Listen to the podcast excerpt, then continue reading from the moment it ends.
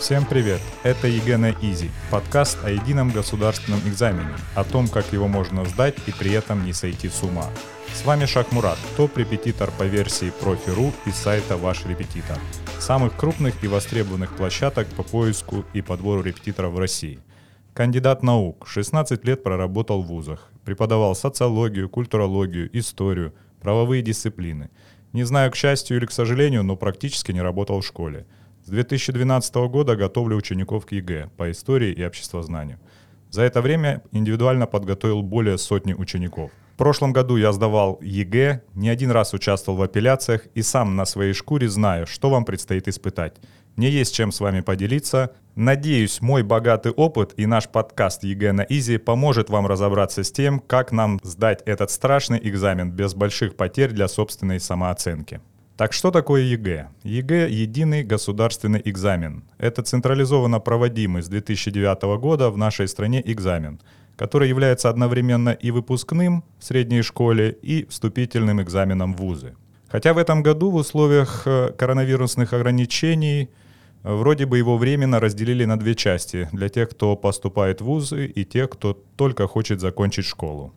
Но, насколько мне известно, это временная мера – Государство очень основательно подходило к ведению этого экзамена, и несмотря на многочисленные слухи, маловероятно, что оно от него откажется.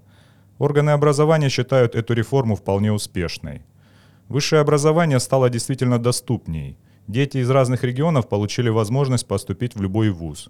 А ведь это один из немногих каналов мобильности, созданных в последние годы. ЕГЭ позволяет объективно и оценивать уровень подготовки в современных школах. Ведь это очень важно, знать объективную ситуацию в нашем образовании. Это дает нам возможность представить, как в дальнейшем будет развиваться наше общество, экономика. Слухи об отмене ЕГЭ распространяются в основном СМИ, которые спекулируют на таких острых, злободневных темах. Экспертами часто выступают общественники или оппозиционные политики, которые сами не принимают решений, а спекулируют на острой теме, так сказать, хайпуют. Я не говорю о том, что ЕГЭ это круто и навсегда. Но в данном вопросе необходимо обращать внимание на информацию, исходящую от официальных органов образования, от должностных лиц, Рособорнадзора, Министерства просвещения, ну а также отслеживать нормативно-правовые акты в этой сфере. Да, действительно, вокруг ЕГЭ немало критики. В определенной степени с ней можно согласиться. Но давайте еще раз отметим плюсы – который приятно осознавать, когда ты уже успешно преодолел это испытание. Во-первых, вы можете подать результаты ЕГЭ в несколько вузов и на несколько специальностей и иметь гораздо больше возможностей для маневра. Вы также можете подать документы в вузы из других регионов, в том числе столичные вузы, Москвы, Питера. И если у вас действительно высокие результаты, то вы реально можете поступить. Еще одним плюсом является то, что вы реально экономите время – и у вас будет время отдохнуть летом. Конструктивная критика ЕГЭ в основном связана с несоответствием уровнем заданий и возможностей школы и конкретных учителей подготовить к ЕГЭ. Надо признать, что школьная программа 11 класса и ЕГЭ – это две реальности, которые между собой слабо пересекаются. Чтобы сдать ЕГЭ по истории и обществознанию, готовиться только по программе 11 класса не получится, и даже программы 10 класса недостаточно – по обществу некоторые темы изучаются еще в восьмом и девятых классах. Не все линейки школьных учебников достаточно раскрывают темы ЕГЭ. Не всегда они учитывают постоянно меняющиеся критерии оценивания работ. Многие учебники содержат очень много воды. В них очень трудно определить самое необходимое, что требуется на экзамене. В следующих выпусках подкаста ЕГЭ на Easy мы будем говорить об этом подробнее. Несмотря на то, что органы образования говорят нам обратное, я считаю, что нынешняя школа в целом не может подготовить к успешной сдаче ЕГЭ. Во-первых, не так много учителей, которые действительно хорошо разбираются в ЕГЭ. На самом деле учителя сами не сдают его. И насколько мне известно, сами его боятся больше, чем ученики. И зачастую передают этот страх своим ученикам. Защиту учителей скажем, что им неимоверно трудно. Они по уши загружены бумажной волокитой – которая загоняет их в состояние постоянного стресса, и не все способны в таком состоянии успешно работать. Есть популярная шутка в системе образования, что ученики и студенты – это люди, которые мешают учителям нормально делать свою работу. Во-вторых, формат классоурочной системы не позволяет уделить достаточное внимание всем ученикам, ну и проконтролировать их подготовку. На самом деле ЕГЭ довольно-таки сложный предмет, ведь это не только знание самого предмета. Здесь есть множество неочевидных аспектов. Важно очень хорошо знать формат экзамена, структуру и содержание заданий, критерии проверки вашей работы экспертами. Очень важным является психологическая подготовка, умение распределить силы и время – умение бороться с выгоранием и волнением перед самим экзаменом, и даже ваши отношения с близкими и окружающими. Многие не знают, с чего начать подготовку к ЕГЭ и совершают ошибки уже на начальном этапе. Первое. Очень важно понять, на каком уровне вы находитесь изначально. Отталкиваясь от этого, нужно поставить цель. Конечно, все хотят получить как можно больший результат, но от цели зависит методика и техника подготовки, объем и количество занятий, в конечном итоге количество сил и времени, которое вам придется потратить. На самом деле не всем нужны результаты 90+. Ведь не на все специальности есть бюджетные места, а на договор практически везде достаточно 60-65+. Да и способности и возможности учеников, поверьте моему опыту, различаются. Одним из важных моментов на начальном этапе является выбор литературы для подготовки. Об этом мы будем подробнее говорить в следующих выпусках подкаста ЕГЭ на easy – но это очень важный момент, ведь не все учебники одинаково хороши. Если вы планируете готовиться с репетитором, то и подбор репетитора является важным моментом. Сейчас рынок репетиторов и школ подготовки очень большой. Предложение на рынке подготовки за последние 10 лет стремительно выросло. Есть репетиторы на любой вкус. От студентов, которые подрабатывают, до различных онлайн-школ. Но не все способны эффективно вас подготовить. Этому также будет посвящен отдельный выпуск подкаста ЕГЭ на easy где я расскажу вам о том, на что стоит обратить внимание при выборе репетитора, кому подходит онлайн-школа, а кому нужен только индивидуальный репетитор. И вообще в будущем хотелось бы вам рассказать, почему я ушел из вуза после 16 лет работы и стал репетитором. На начальном этапе подготовки необходимо руководствоваться только достоверной информацией, точно знать о том, что вас ждет на экзамене – все эти разговоры из серии «я слышал», «нам так сказали в школе» и прочее в духе «одна бабка сказала» — это шаг к неименуемым проблемам при подготовке.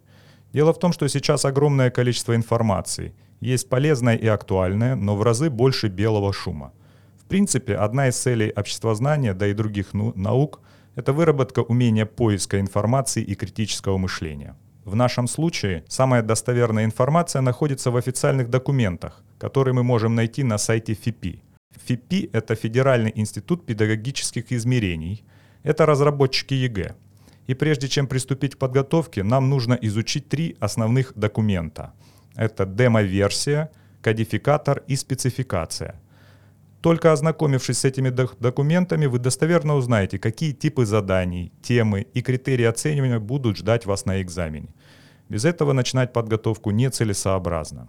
Также важно понимание, что подготовка к ЕГЭ включает в себя не только теорию, но и широкомасштабную практику. То есть за время подготовки вы должны прорешать тонну реальных заданий ЕГЭ, как первой, так и второй части.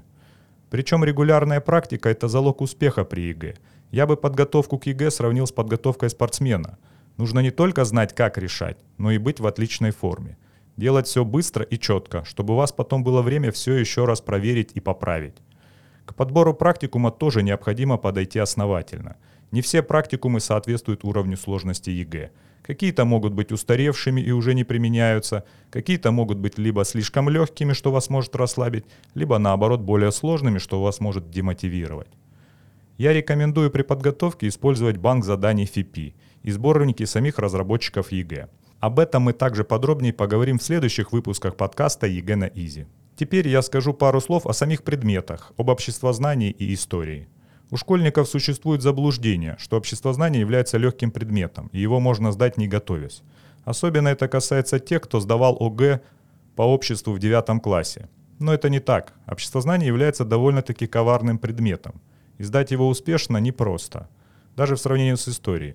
Вот я готовлю учеников и по истории, и по обществу. Более того, сам сдавал эти предметы, прошлом году и могу утверждать, что ЕГЭ по обществу более сложный предмет. Давайте разберемся почему. Обществознание, по сути, это даже не один предмет, а целых пять. На самом деле обществознание состоит из пяти обществоведческих наук – философии, социологии, экономики, политологии и правоведения. Нужно понимать и знать явления и процессы из разных сфер жизни. К тому же молодежь в этом возрасте со многими этими явлениями, вероятнее, и не сталкивалась. Как правило, легче дается экономика и социология, а вот политика и право бывают труднее. Но действительно, каким образом молодежь может представить себе типы избирательных систем или стадии избирательного процесса, если она еще не имеет права участвовать в выборах? Или как объяснить принципы правового государства и предпосылки гражданского общества, если не только молодежь, но и мы с этим не часто сталкиваемся? Или что касается особенностей уголовного или других процессов, как правило, на данном этапе молодежь с этим не сталкивается. И здесь очень важно базовое расширение кругозора. По обществознанию довольно-таки много заданий, всего 29, и много заданий второй части, больше, чем в истории – если вы пишете на максимальный балл, будьте готовы, что вам будет не хватать времени на то, чтобы все написать на черновик, а потом переписать на чистовик. В истории сделать это гораздо проще. Также по обществознанию неоправданно завышенный порог успешности по отношению к другим предметам. Самый высокий 42 балла. В истории проверяется знание не только отечественной истории, но и имеются задания по всемирной истории, по культуре, задания с картами и иллюстративным материалом. Отдельных выпусков подкаста заслуживают мини-сочинения по обществознанию и историческое сочинение. Чуть ли не каждый год разработчики меняют критерии оценивания второй части, и если их не отслеживать, то можно не досчитаться таких необходимых баллов.